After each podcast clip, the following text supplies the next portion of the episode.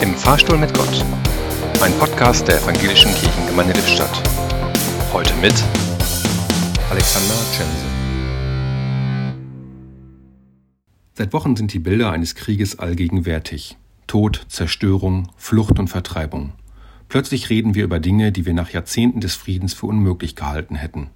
Und plötzlich werden wieder ganze Völker zu Feinden erklärt. Dass auch in anderen Regionen dieser Welt Krieg und Not herrscht, vergessen wir dabei gerne. Das unendliche Leid der Menschen in der Ukraine trifft auf große Hilfsbereitschaft hierzulande. Zum Glück. Und wie beeindruckend. Aber weißt du Gott, was mich irritiert? Während wir bei Kundgebungen oder Gebeten um Frieden, Vergebung und Miteinander bitten, scheitern wir im persönlichen Miteinander ein ums andere Mal. Erst neulich wurde ich Zeuge, wie die unterschiedliche Akzeptanz der Maske zum Streit zwischen zwei Familienmitgliedern führte. Beide wandten sich schließlich verärgert voneinander ab. Ein anderes Mal musste ich erleben, wie sachliche Kritik am Tun einer Person so verletzende Züge annahm, dass dieser Person nur der Rückzug blieb. Wir beten für Frieden im Großen und scheitern doch ganz oft im Kleinen, vor unserer eigenen Haustür. Vielleicht kannst du uns dabei ja ein bisschen auf die Sprünge helfen.